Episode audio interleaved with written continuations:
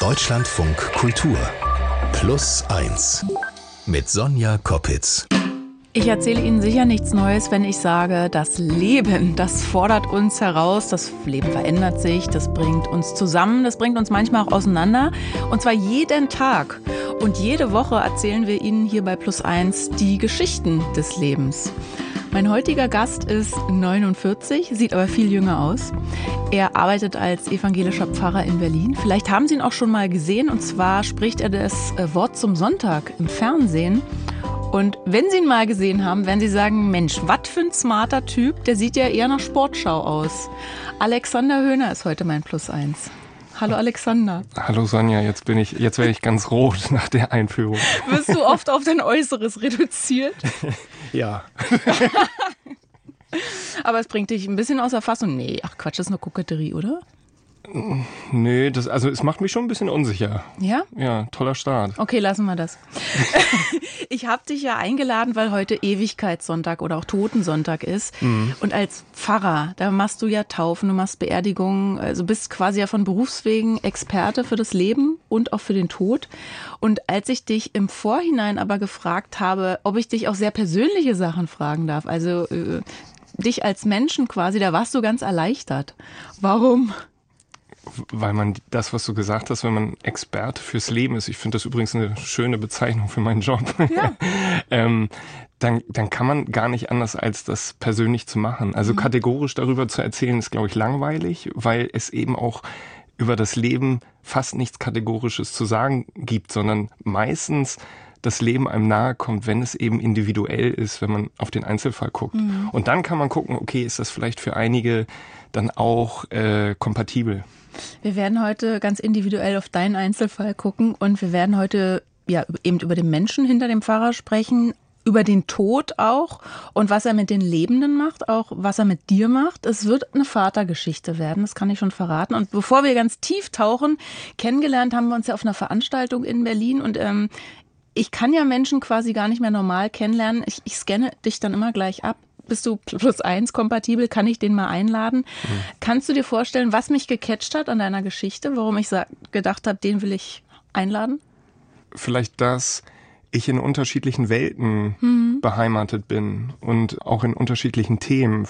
Also das kann ich mir vorstellen, dass sich das neugierig gemacht hat. Genau richtig, weil du hast nämlich so, ich glaube so nebenbei erwähnt, dass du deine ersten sieben Lebensjahre in Guatemala verbracht hast. Stimmt, ja. Und darüber reden wir gleich, denn wenn man da bei dir reinsticht, dann kommt man ganz schnell zu deinen Eltern, besonders zu deinem Vater. Dann kommt man zu Leben und Tod und zu dem, was dich heute ausmacht.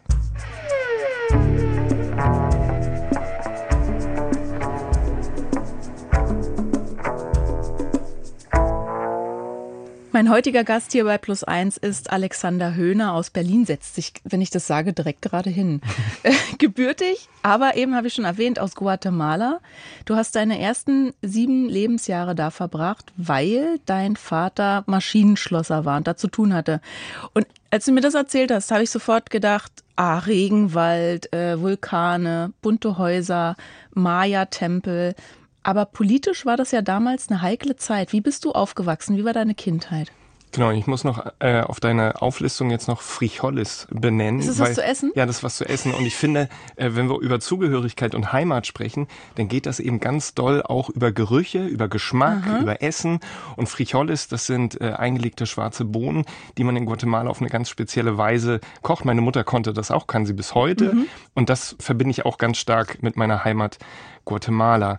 Und genau, was du gesagt hast, wir sind dann irgendwann weggefahren von dort weil es richtig gefährlich wurde. Mhm. Es ist Bürgerkrieg seit vielen, vielen Jahren dort auch schon gewesen, als wir dort waren. Aber dann wurde es irgendwann so gefährlich. Mein Schulbus, also ich war in der deutschen Schule dort eingeschult worden und mein Schulbus ist irgendwann entführt worden. Das ist zum Glück glimpflich abgelaufen, aber meine Mutter hat dann nach diesem Ereignis gesagt, so, wir müssen hier weg, wir äh, fahren wieder zurück nach Deutschland. Aber nimm uns da mal mit. Also du bist, weiß ich nicht, wie alt warst du da? Grundschule? Sechs. Sechs. Äh, Im Schulbus zur deutschen Schule und da kommt ein Mann mit der Machete rein genau. oder wie muss ich mir das vorstellen? Genau, der war angetrunken. Das hat man auch gerochen, als er so durch den Bus äh, gerannt ist und gebrüllt hat. Und der hat sich halt Hoffnung gemacht, dass er mit uns als Geiseln irgendwie äh, Geld kriegen mhm. kann. Der, man merkte auch, der war ganz schön verzweifelt und hat erstmal den Busfahrer gezwungen, äh, nach außerhalb der Hauptstadt Guatemala Stadt zu fahren. Er ist bei diesem Rumtoben im Bus, hat er mich so mit dem Schaft getroffen, aber un, also unabsichtlich. Mhm. Ich habe ein bisschen geblutet. Zum Glück war eine Freundin auch noch mit im Bus, die war äh, ein paar Klassen höher. Die hat mich dann gleich auf ihren Sitzplatz mitgezogen. Und dann sind wir rausgefahren und zum Glück hatten wir einen sehr eloquenten Busfahrer, der dann diesen Entführer ja lange beredet hat und auf ihn eingeredet hat und gesagt hat, hey, mach doch dein Leben nicht noch unglücklicher, das wird mhm. hier nicht gut ausgehen, wenn du das durchziehst. Und dann hat der Entführer sich ein Glück entschieden, außerhalb von der Großstadt dann auszusteigen mhm. und uns ohne irgendwas freizulassen.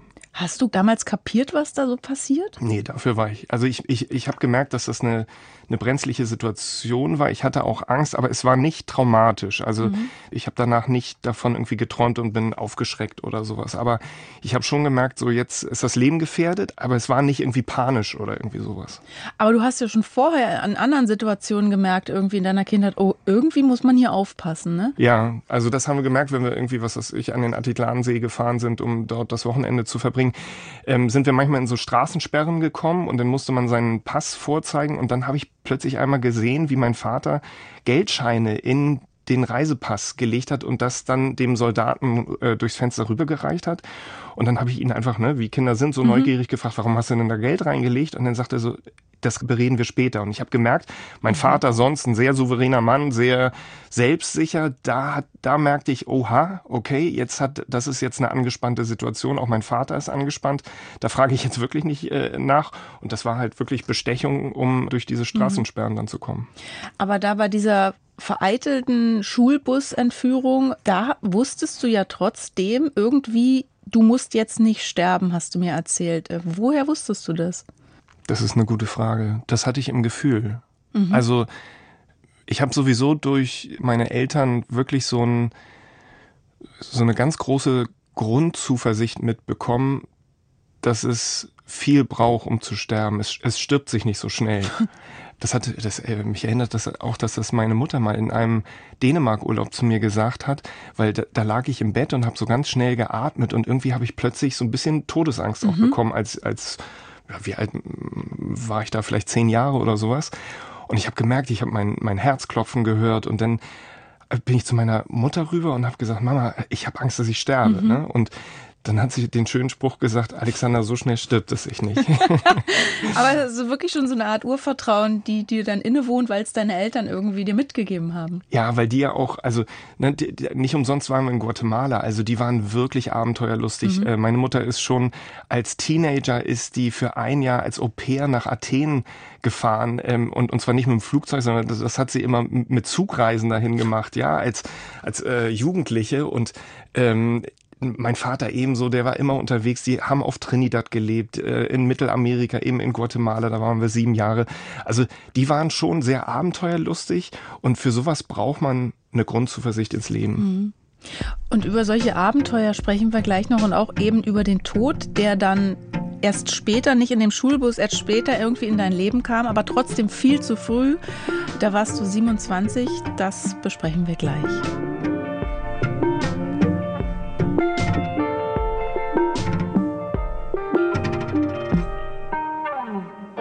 Plus eins heißt diese Sendung und mein Plus eins auf der Gästeliste des Lebens ist heute Alexander Höhner. Und ich habe ja schon angedeutet, dass es auch um eine Vatergeschichte heute geht. Dein Vater, also nicht nur deine Eltern, dein Vater war auch ein ziemlicher Abenteurer. Der hat es geliebt, mit Schnorchel und Harpune irgendwie stundenlang rauszuschnorcheln, ohne euch zu sagen, wann er zurückkommt. Was war denn das für ein Typ? Ja, der ist, äh, der brauchte mal ab und zu auch Zeiten, wo er einfach verschwunden ist. Also meine Mutter hat immer gesagt, ja, sie, sie war manchmal am Strand und dachte, sie ist Witwe, äh, weil er nicht wieder aufgetaucht ist. Aber es stirbt ist. sich doch nicht so schnell. Eben, genau. Aber äh, wenn man irgendwie zehn Stunden seinen Ehemann nicht mehr gesehen hat, der im äh, Atlantischen Ozean mit äh, Schnorchel verschwunden ist, dann äh, wird man vielleicht doch schon mal unsicher. Und mein Vater hat diese Weite im Meer, glaube ich, die hat er ab und zu mal gebraucht und dann ist er mit Harpune dann los, hat die äh, Fische harpuniert und hat die sich hinten am langen Band, hat er sie zusammengebunden und hat die dann irgendwann mitgebracht und die ähm, Eisschränke auf Trinidad, wo sie damals gelebt haben, die sollen immer voll gewesen sein. Mein Vater hat, glaube ich, die gesamte Nachbarschaft da versorgt. Kannst du seitdem überhaupt noch Fisch essen?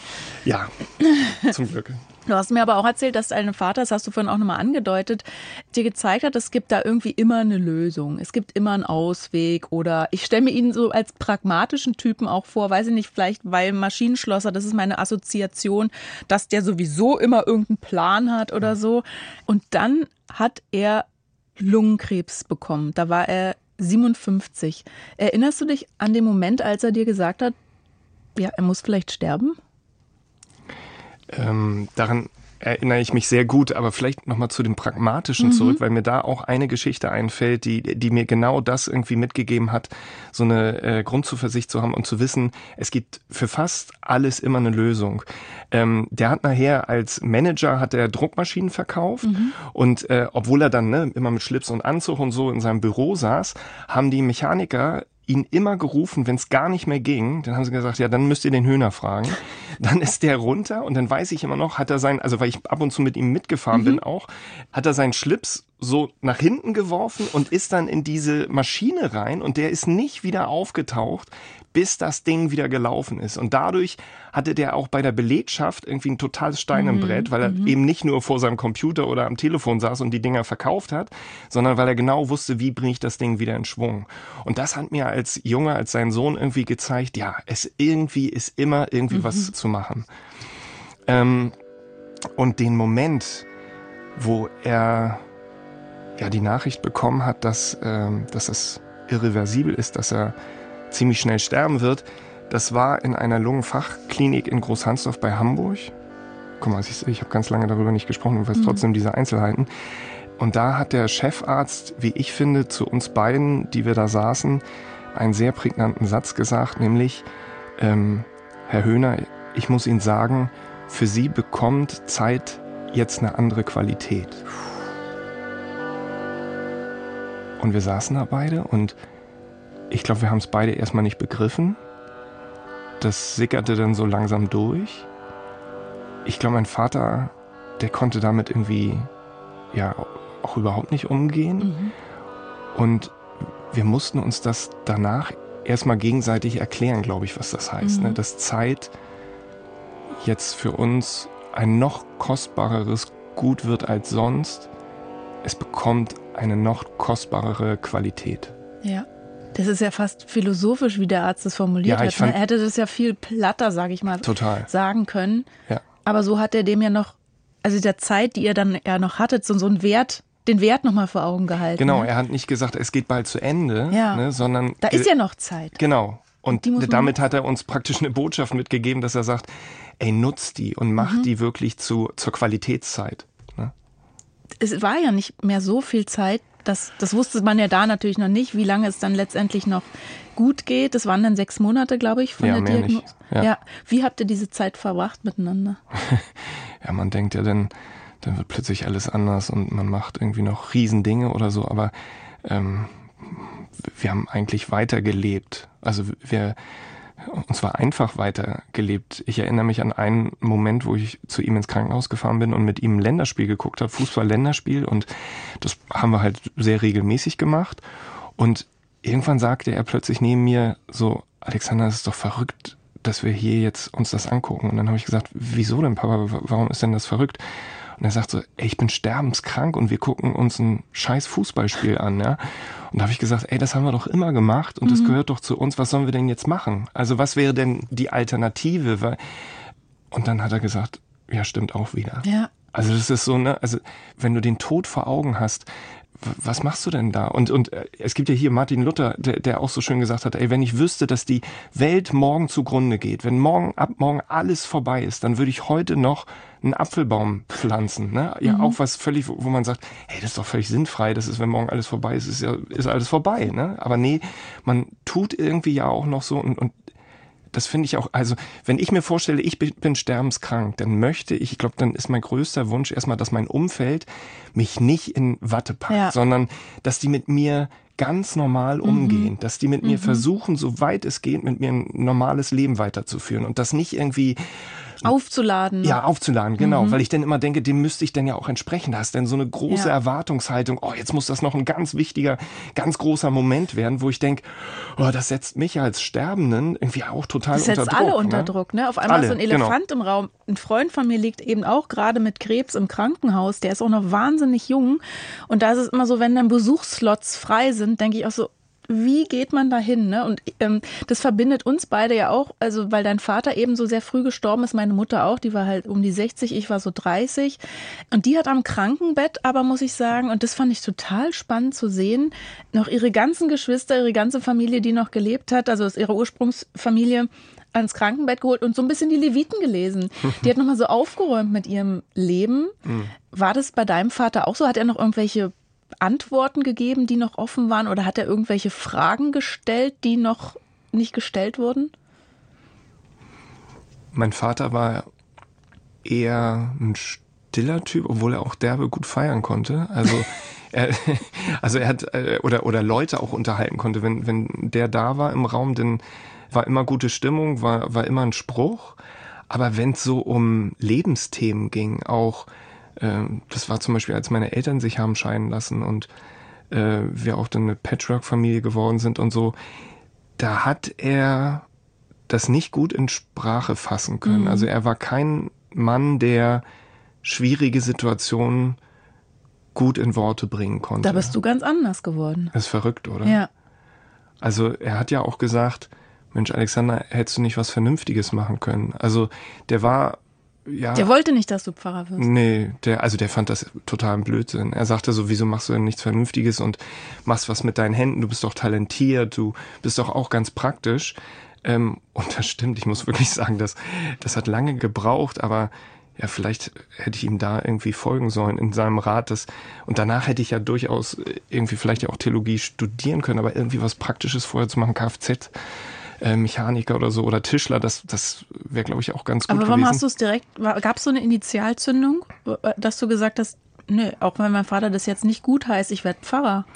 Ich habe gemerkt, dass das Studium so toll breit gefächert ist, mich nicht einengt und ich erstmal ganz viel lerne und das, das hat mir total Spaß gemacht. Mhm. Dass ich in die Psychologie reingucken konnte, dass ich Soziologie, Politik, das kommt ja alles Sprachen konnte ich machen. Geschichte.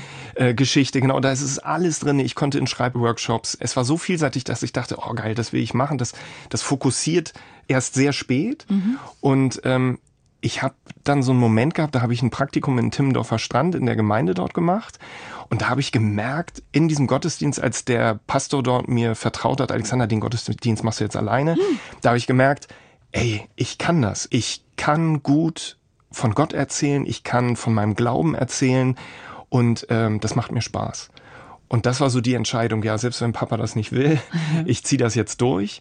Und verrückt ist, ganz am Schluss äh, seines Sterbeprozesses hat er mal einmal gesagt, jetzt muss ich einmal kurz durchatmen. Ähm, was. Alexander, ähm, ich glaube, du hast dich für das Richtige entschieden. Mhm. Und ähm, das hat mir damals und bis heute ganz viel bedeutet.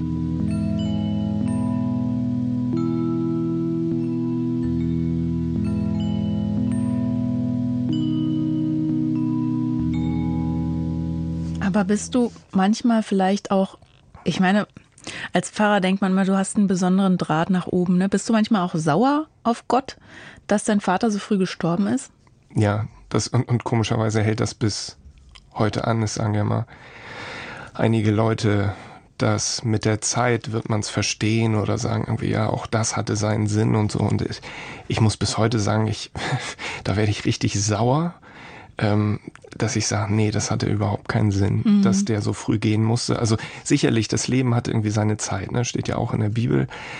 Ähm, und manche müssen, müssen früher gehen und manche später. Ähm, aber die, die Art und Weise, wie er gehen musste, nämlich, dass er wirklich erstickt ist ne? Mhm. mit, mit Lungenkrebs, das ist einfach etwas, was ich nicht verzeihen kann. Das ist, es macht ja auch keinen Sinn. Nee, genau. Aber vielleicht macht ja auch nicht alles einen Sinn. Ja. Oder ich denke ganz oft, also das ich, ich bin jetzt nicht, wahrscheinlich nicht so gläubig wie du, aber als meine Mutter gestorben ist, habe ich so gedacht, ja, vielleicht ist Gott auch nur ein Mensch, der macht auch Fehler. Der nimmt auch die falschen und auch zu früh oder so. Mhm. Ja, das ist lustig, dass du sagst, Gott ist auch nur ein Mensch, weil, also das ist eigentlich der Grund, warum ich überhaupt glauben kann, warum ich überhaupt ein religiöser Mensch geworden bin, weil es dieses christliche Symbol des Kreuzes gibt. Mhm. Ne, ich kann nicht mit einem Gottesbild irgendetwas anfangen, der irgendwie allmächtig, glänzend, ohne Makel über uns thront, über uns schwebt und alles ist bei ihm möglich. Nee, sondern er selber weiß, wie das Leben schmeckt, wie das Leben zugrunde gehen kann auch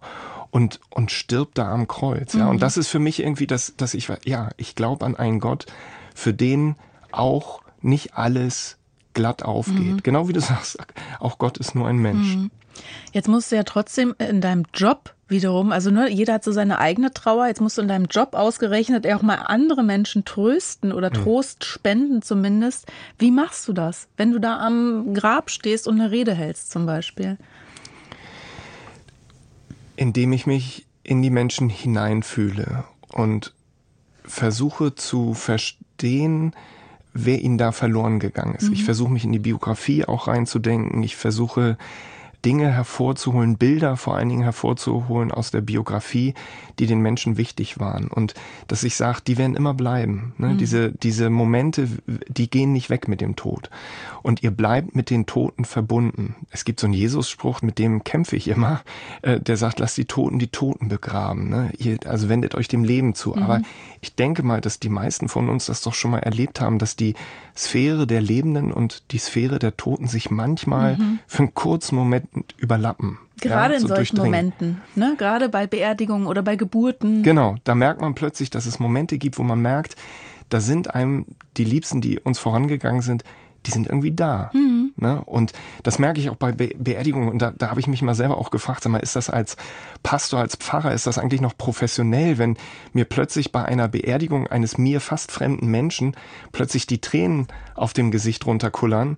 Und dann denke ich immer, ach man, professionell, was, was ist denn schon pro Scheiß auf Professionalität, das ist Mitgefühl. Genau. Und da merke ich einfach, das ist, genau, das ist, ich fühle mit in dem Moment und merke auch, dass, dass ich immer noch traue, dass das mhm. selbst seit, äh, nach mehr als 20 Jahren noch nicht vorbei ist. Aber dass das zu mir gehört. Ich, und ich sage das gar nicht deprimiert oder irgendwie belastet, sondern das macht mich ja als Alexander aus, dass ich, dass ich jemand bin, der, der seinen verstorbenen Vater nicht vergisst und der, der merkt, ich bin noch connected mit ihm. Ich bin, der, der, der ist noch da.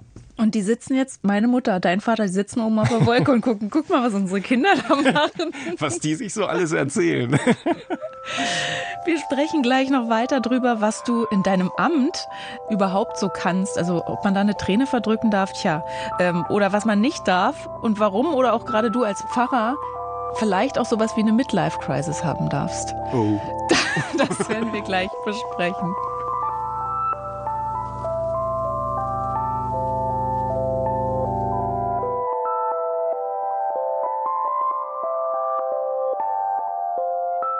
Er ist wohl der bestaussehende Pfarrer Deutschlands, smarte 49, hat eine Freundin, zwei Töchter, macht das Wort zum Sonntag in der ARD und trotzdem kriegt er von seiner Mutter manchmal auf den Deckel. Alexander Höhner What? ist heute mein Plus eins. Ja. Oh, Sonja. Weil, guck mal, als du dein Vikariat auf St. Pauli gemacht hast, meinte deine Mutter, du kannst als Pfarrer nicht so infantil sein. Was meinte sie? Wie bist du denn als Pfarrer?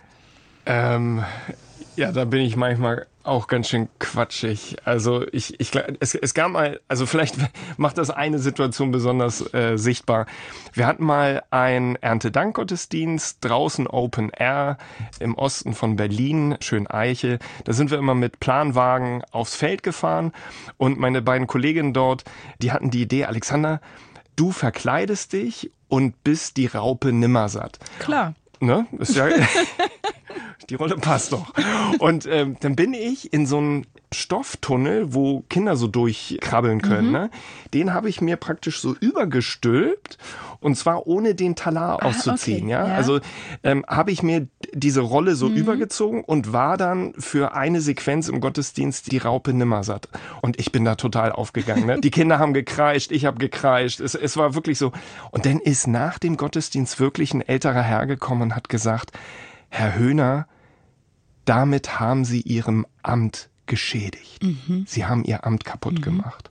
Und ich stand, ich stand da völlig, und dann ist er gegangen, ich stand da völlig verdaddert auf diesem Feld, hatte gerade eigentlich einen richtig tollen Moment, einen richtig guten Gottesdienst und dachte, warum hat er denn das jetzt gesagt, mhm. ja? Und sowas verstehe ich nicht. Also, wieso darf das Pastorenamt, das Pfarreramt keinen Spaß haben. Also für mich ist eines der wunderbarsten Eigenschaften von Menschen, sich selber nicht so ernst ja, zu nehmen und, ja. und äh, auch mal über sich zu lachen und zwar auch über seine Rolle, die man ja mhm. über. Also das Amt ist ja eine Rolle, die ich auch ja. ausfülle. Es ist ja schon, du ziehst dein Talar an. Genau. Jetzt bist du verkleidet in gewisser Art und Weise, ne? Genau. Und das mal zu brechen und darüber auch mal ein Raubenkostüm zu ziehen. Mhm. Und zwar nicht, weil ich mich über das Amt lustig mache, sondern weil ich in dem Moment eine fröhliche Botschaft an, an die Menschen weitergeben möchte, ähm, was ist das Problem? Und das, das verstehe ich nicht. Und dann ja. denke ich manchmal, bin ich zu naiv? Bin ich, mhm. ähm, nehme ich das nicht wichtig genug? Aber, aber ich merke ja mit dem, was zurückkommt, ja, es ist, es ist was rübergekommen. Ich habe in meinem Job, da wird man ja auch oft bewertet, ne, weil man gibt was preis oder man erzählt, man spricht vor anderen Menschen. Und wenn ich solche Reaktionen kriege, dann denke ich immer so, okay, sagt das jetzt mehr über mich und meine Arbeit aus oder die Person, die das quasi an mich adressiert? Also wie der Mann, der zu dir gesagt hat, Herr Höhner, Sie haben Ihr Amt beschädigt. Mhm. Was würdest du sagen? Ja, ich würde, ja, genau. Ich, ich würde fragen, was verbindet er denn mit diesem Amt? Also ich, ich will ihn ja auch nicht aburteilen. Also mhm. Also was, was sagt mir dieser Einspruch über diesen Mann, der sich damit ja auch was erhofft mit diesem Amt. Also ja. ein, ein Amt des Pfarrers, der Pfarrerin, ähm, ja, muss eine gewisse Ernsthaftigkeit haben. Es geht schließlich um alles. Mhm. Es geht um Leben, es geht um Tod. Ähm, und da muss auch eine gewisse Würde drin stecken. Und ich glaube, das hat ihn zutiefst verletzt, mhm. dass ich so albern war, dass ich so kreischig war, dass, ähm, dass ich so kindlich war in dem Moment, dass er, glaube ich, die Angst hatte, da geht die Würde verloren. Und die Würde, die ihm sozusagen auch Trost gibt. Ja. Also so versuche ich das immer ja, ja, auch zu verstehen, ne? warum ihn das ja, ich meine, das ist ihm bestimmt auch nicht leicht gefallen, dahin mhm. zu gehen und mich da denn... Äh, und so den Pfarrer abzukanzeln, um genau. in der Sprache zu bleiben. Genau. Ne? Ja, genau. also ähm, ich habe dann so überlegt, das ist ja auch so, es hat ja was mit unterschiedlichen Bedürfnissen zu tun, mit Erwartungsmanagement, wenn man so will. Und das Amt ist ja vielleicht auch ein bisschen größer als man selbst. Ist das belastend oder ist das entlastend? Ich finde es mehr entlastend. Mhm. Also, weil ich, ich sage manchmal Dinge in Momenten, die ich als Alexander, als, als, als Privatperson manchmal in den Momenten nicht sagen könnte. Also, Zum Beispiel? ja, es gibt ja bei mir auch Situationen im Leben, wo mir es schwerfällt, ein Gebet zu finden, mhm. ähm, in dem ich vielleicht auch gerade alles in Frage stelle oder wo ich merke auch, oh Mann, ich habe jetzt ganz schön Angst vorm Leben, vor dem, was kommt. Und dann merke ich plötzlich, wie ich mir dann ein Gebet leihe, zum Beispiel ein Psalm, ne, einer der bekanntesten Psalm ist Psalm 23, der Herr ist mein Hirte, der gute Hirte, und mir wird's nicht mangeln, und er wird mich auch leiten, wenn das Tal ganz dunkel ist. Und da merke ich, okay, das kann ich gerade mit meiner Überzeugung nicht 100 Prozent mhm, unterschreiben, verstehe. aber ich sage es trotzdem, und ja. indem ich das sage, merke ich, es tröstet mich auch. Mhm. Ja, also obwohl ich mich vielleicht gerade in dem Moment ganz anders fühle. Und das ist, das ist das Tolle an dem Amt. Ich kann was was übernehmen, was ich nicht immer hundertprozentig äh, verantworten muss, mhm. sondern ich leihe mir manchmal eine Weisheit, ja, ja. die größer ist als meine eigene. Und ich mache meine Gestimmtheit. Das ist vielleicht etwas, was ich von meinem großartigen Lehrer Fulbert Stefensky gelernt habe. Mach deine eigene Gestimmtheit nicht zum Maßstab aller Dinge. Mhm. Also ob du was Tröstliches sagen kannst oder nicht. Also wenn du traurig bist, dann kannst du nichts Tröstliches sagen. Das ist Quatsch. Ne? Dann, dann macht man einen Schritt sozusagen über sich selber hinaus und sagt, okay, mir ist zwar nicht gerade danach, aber ich sage dir jetzt gerade, das Leben ist gut. Mhm. Das Leben geht auf und es wird am Schluss gerettet sein. Also ich stelle mir das so vor, du hast da so einen Werkzeugkoffer an die Hand bekommen durch deine Ausbildung und da holst du dann mal das eine oder das andere raus. Weil so ein Pfarrer ist für mich, das ist dann sehr klischeehaft wahrscheinlich, aber auch so ein weiser Mensch. Du bist für mich so ein weiser Mensch, bist du ja auch, der auf alles irgendwie eine Antwort hat. Es geht, gibt immer einen Rat oder eben einen Zuspruch, einen Psalm mit Zuversicht, Bibelvers, was auch immer. In welcher Situation haben dir zuletzt mal aber wirklich privat oder beruflich ähm, die Worte gefehlt? Oder wo hat dich mal der Mut verlassen? Jetzt gerade, weil du mich so weil du mich so groß gemacht hast, ne? Also oder de deine Erwartungshaltung mhm. einer Pfarrperson gegenüber. Ja. Ich habe auch gesagt, ähm, es ist so ein Klischee, so eine Klischeevorstellung. Ja, mhm. ähm, und und und das ist natürlich ein ganz großer Vorschuss, den wir haben. Ne? Also und gleichzeitig merke ich aber, dass der mich manchmal auch sprachlos werden lässt, weil, weil die Menschen natürlich von, von uns als Fahrperson auch tröstende Worte erwarten und manchmal bin ich selber ja trostlos und wie ich das ja auch mhm. gesagt habe, dann leihe ich mir ja dann auch Worte und kann die von mir selber aus nicht mehr generieren. Und ähm, es ist ja nicht so, du hast gesagt, äh, für dich sind Pfarrer oder, oder jetzt auch ich persönlich weise Menschen, die auf alles eine Antwort haben. Das haben wir nicht. Wir fragen vielleicht anders. Mhm. Ne? Also, und wir leihen uns dann Antworten, die wir nicht selber formuliert haben, sondern die die Leute vor uns formuliert haben und wo, wo wir das Gefühl haben, da könnte ein Stück Wahrheit drin sein, auch für mich, auch wenn es vielleicht in einer alten Sprache ist, auch wenn es vielleicht in einem antiquierten Bild passiert. Aber ich versuche daraus irgendwie Trost zu saugen. Mhm. Und manchmal ist es ja auch eine Antwort, dass es keine Antwort gibt, oder? Ja ja, man kann nicht alles vertrösten, das geht nicht. Also manchmal muss man einfach sagen, so jetzt, jetzt weiß ich selber nicht. Oder, oder, oder ich, ich, wenn ich Seelsorgegespräche habe, gibt es ja auch Momente, wo mir jemand was erzählt und dann entsteht eine Stille, weil ich nicht, also weil ich selber nicht weiter weiß, weil mich das gerade in dem Moment dann auch so trifft, mhm. dass ich denke, ey, so viel Scheiße im Leben kann man nicht auf einmal erleben, ja. Und dann, dann schießt mir natürlich auch, oh Gott, wie kann Gott sowas zulassen? Und dann dann höre ich einfach erstmal zu und sage nicht, oh, hör mal zu, das passt irgendwie in Gottes Plan und dann schenke ich dir auch noch Psalm 23 und dann ist alles wieder gut. ja, ne? das würde es ja auch unglaubwürdig machen. Vielleicht brauchen die, die Menschen auch einfach mal nur ein Ohr. Genau.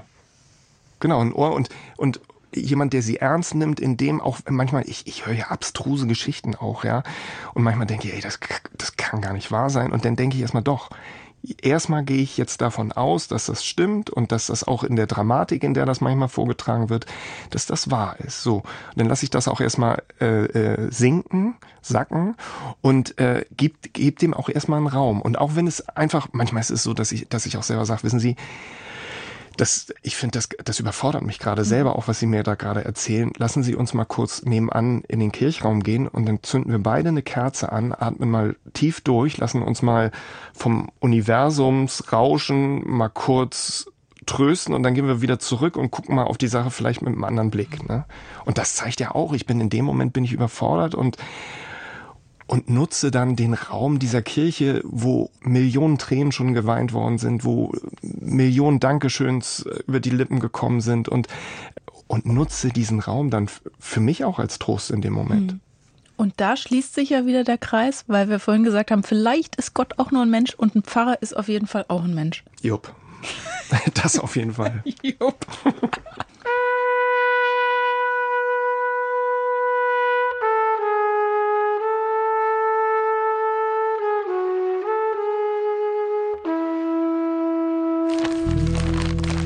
Geschenke. Geschenke. Geschenke. Das Geschenk ist vielleicht äh, 10 cm lang. Man sieht zwei Oberflächen aus Holz und dazwischen was Metallisches. Es ist ein Messer, eigentlich ein Jagdmesser, ein Messer, was Jäger benutzen, um Tiere zu häuten. Ich weiß nicht mehr so genau, wann mir mein Vater dieses Messer geschenkt hat. Es wurde ihm von einem amerikanischen Kollegen, also von einem amerikanischen Offizier, geschenkt. Ist ein Fremdkörper in meinem Kopf sowie in meiner Hand. Sofort, nein, nein, äh, danke, ich brauche es nicht, äh, es ist dir so wichtig. Ich habe versucht, irgendwie eine Ausrede zu finden, um nicht äh, annehmen zu müssen. Aber dann habe ich sofort auch bemerkt, dass für meinen Vater diese Schenkung sehr rührend fast, sehr bedeutungsvoll, eine sehr große Geste von seiner Seite. Und dann wurde mir klar, ich muss das jetzt annehmen. Ist diese Art Übergabe mit einem Objekt übergibt mein Vertrauen. Man sagt irgendwie, du bist reif genug, du bist erwachsen genug, um etwas, was mir gehörte, zu haben. Ich habe dich so lieb, dass ich gerne möchte, dass du etwas besitzt, was eigentlich für mich viel bedeutet und wovon ich mich ansonsten nicht trennen könnte. Heute liegt das Messer in einer Holzkiste und ich muss sagen auch, ich habe dieses Messer niemandem gezeigt. Unsere kleine Serie zum Thema Geschenke von Dörte Fiedler spannend fand ich, dass es einem Vater offenbar ganz wichtig war, seinem Sohn was zu übergeben. Der wiederum kann sich damit gar nicht so recht identifizieren. Äh, was denkst du, wenn du das hörst, Alexander? Ich denke erstmal, das ist total konstruiert, weil mein Papa mir auch ein Messer geschenkt hat. Nein, ist nicht dein, wirklich. Ja, wirklich, es ist kein Quatsch. Also das hat nicht so eine große Geschichte, wie die eben gehörte, sondern es ist ein ganz einfaches Messer, auch mit einem Holzgriff. Und die, aber was, was äh, speziell ist, er hat das irgendwie, ich weiß auch nicht warum, aber äh, ganz am Ende, hinteren Ende hat er es rot angemalt. Ja, und das habe ich irgendwie bis heute. Ähm, aber das, das, hat er, das hat er nicht so aufgeladen. Irgendwie ja. habe ich das so als, ja. als, als Erinnerungsstück.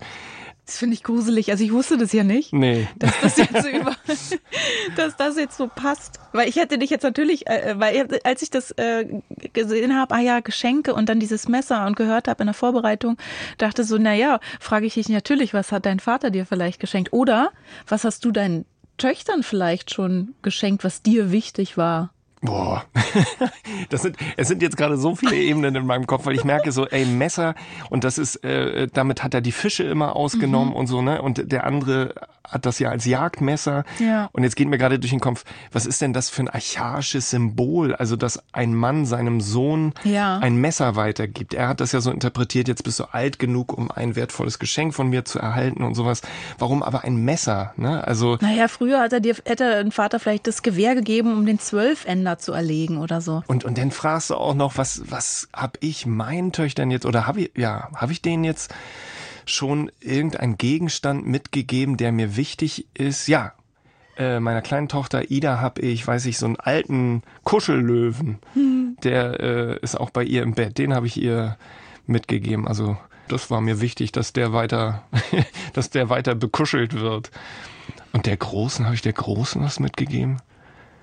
Die hat neulich völlig unvermittelt gesagt, nach dieser harten Corona-Zeit, da habe ich sehr viel mit ihr Homeschooling gemacht und wir haben uns gefetzt und wir, oh, wir haben uns gestritten, das war Wahnsinn. Es, es war wirklich verrückt und jetzt hat sie völlig unvermittelt mal gesagt, Papa, ich möchte dir Danke für was sagen und zwar, dass du mir bei diesem Homeschooling gezeigt hast, was Lernen heißt, wow. wie man lernt. Und also da hätte ich fast weinen ja. können, weil ich dachte, ich hatte sie überhaupt nicht danach gefragt oder so. Mhm.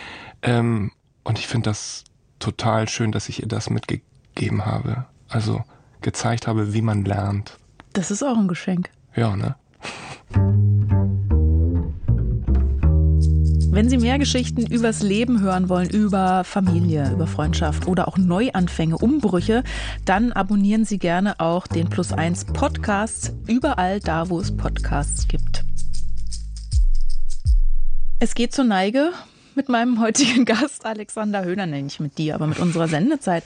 Bevor wir uns verabschieden, interessieren mich aber doch noch so anderthalb bis zwei Dinge. Es geht in deinem Job als Pfarrer haben wir schon festgestellt, ja immer um alles. Also Hochzeiten, Taufen, Beerdigungen, ist immer das große Besteck, immer Leben und Tod irgendwie. Es geht ganz viel um Sinn, um Deutung, um Schuld vielleicht. Es geht irgendwie immer um Gott halt. ne? Letztens hast du mir aber gesagt, du sehnst dich nach dem Nebensächlichen. Wie meintest du das? Ich merke selber, dass wenn ich mich immer mit diesen großen Themen beschäftige, ne, was, welchen Sinn hat das Leben?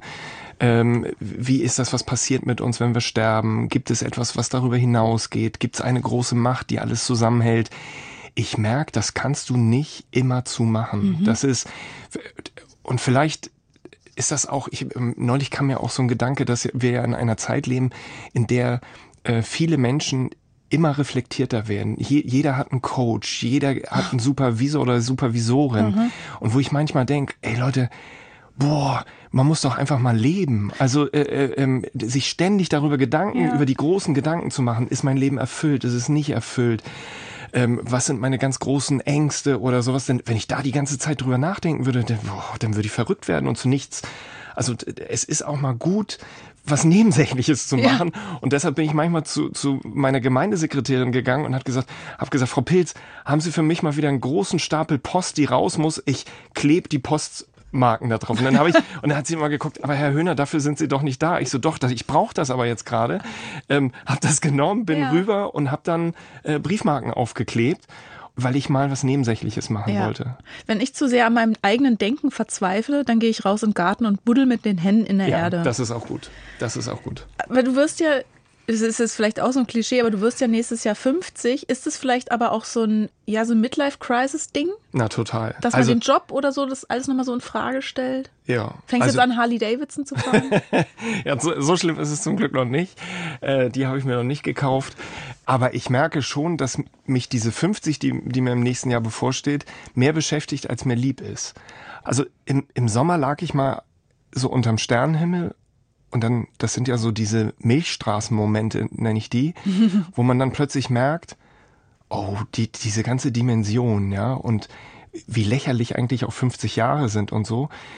Und dann ist mir plötzlich der Gedanke gekommen, ey Alexander, wenn's gut läuft, dann hast du noch 30 Mal Sommerferien. ja, das ist eine gute Rechnung. Und dann lag ich da und dachte so, und dann habe ich wirklich, dann habe ich wieder diesen schnellen Atem gekriegt und habe gedacht, boah, der, der Gedanke macht mir jetzt gerade ganz schön Angst. Ne? Also wenn ich wie die äh, Gefängnisinsassen so manchmal so Striche mache und wenn ich mir vorstelle, Ja. nur noch 30 Striche, Dass man jetzt schon mehr Sommerferien hinter sich Genau. hat, als noch kommen. Genau, Ja. das ist, wenn du merkst einfach so, mehr als die Hälfte ist, ist vorbei. Und vor allen Dingen weiß man ja auch, die Kräfte nehmen jetzt nicht mehr zu, sondern die Kräfte nehmen jetzt, jetzt ab. Und was mache ich aus dieser mir noch gegebenen Zeit? Und da habe ich schon gemerkt, wow, das ist jetzt irgendwie so eine Dimension, die ist nicht nur verheißungsvoll für mich, sondern die macht mir auch ganz schön Angst. Die macht mich nachdenklich und dass ich auch wirklich in letzter Zeit auch gedacht habe, will ich das, was ich jetzt mache, auch noch die nächsten 18 Jahre weitermachen? Oder kann ich mir nicht vorstellen, auch was anderes mal zu machen? Und? Ja, ich kann mir das gut vorstellen. Also, dann oh, lade ich dich nochmal ein. ja, das wär's doch. Spätestens dann. Okay. Nein, wirklich, um, um das noch abzuschließen, weil das ist aber auch gar nicht so leicht, dich hier herzukriegen mit dem Terminkalender und einen Termin zu finden. Jetzt ist zufällig heute Totensonntag, Ja. weil der Tod auch nochmal zum Leben dazugehört, deswegen Carpe Diem und so. Wie machst du, also bei diesem erfüllten Terminkalender, wo es schwer war, dich zu plus eins zu kriegen, wie machst du aus deinem Leben ein erfülltes Leben? Und dann lasse ich dich auch gehen. Mit einem tränenden und einem lachenden Auge. Also dieses mit, das ist ja so ein, ah, eigentlich mag ich das jetzt auch wieder nicht, dass du das sagst, dass so, äh, so ein, ich bin Pfarrer und eigentlich habe ich Zeit. Das ist so eine Definition. Mir hat mal ein weiser Kollege gesagt, Pfarrer sein heißt Zeit zu haben. Und irgendwie strahle ich aber was anderes aus. Mich hat mal eine Freundin, die hat mit mir in Hamburg in der gleichen Straße gelebt und die hat mich mal auf dem Handy angerufen und hat gesagt, Alexander, du bist wieder an meinem Balkon vorbeigerannt, als wenn der Teufel hinter dir her ist.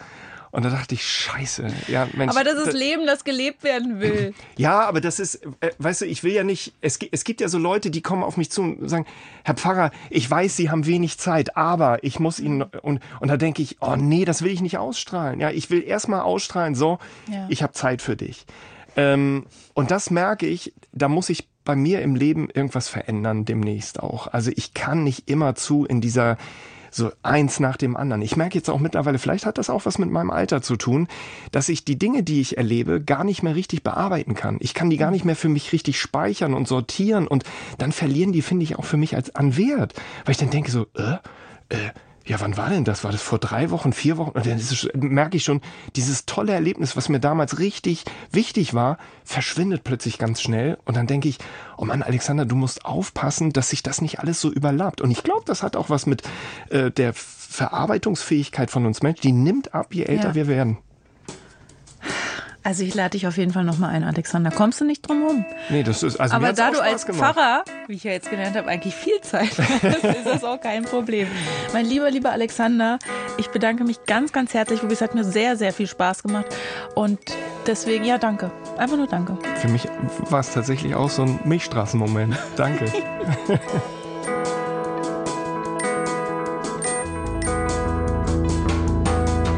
In unserer zweiten Plus 1 Folge in dieser Woche hören Sie eine ganz andere, aber ebenso besondere Geschichte. Und zwar spielt diese Geschichte im Zweiten Weltkrieg. Die heute 96-jährige Polin Wanda Traczyk-Stawska erzählt, wie sie als Jugendliche gegen die deutschen Besatzer kämpfte.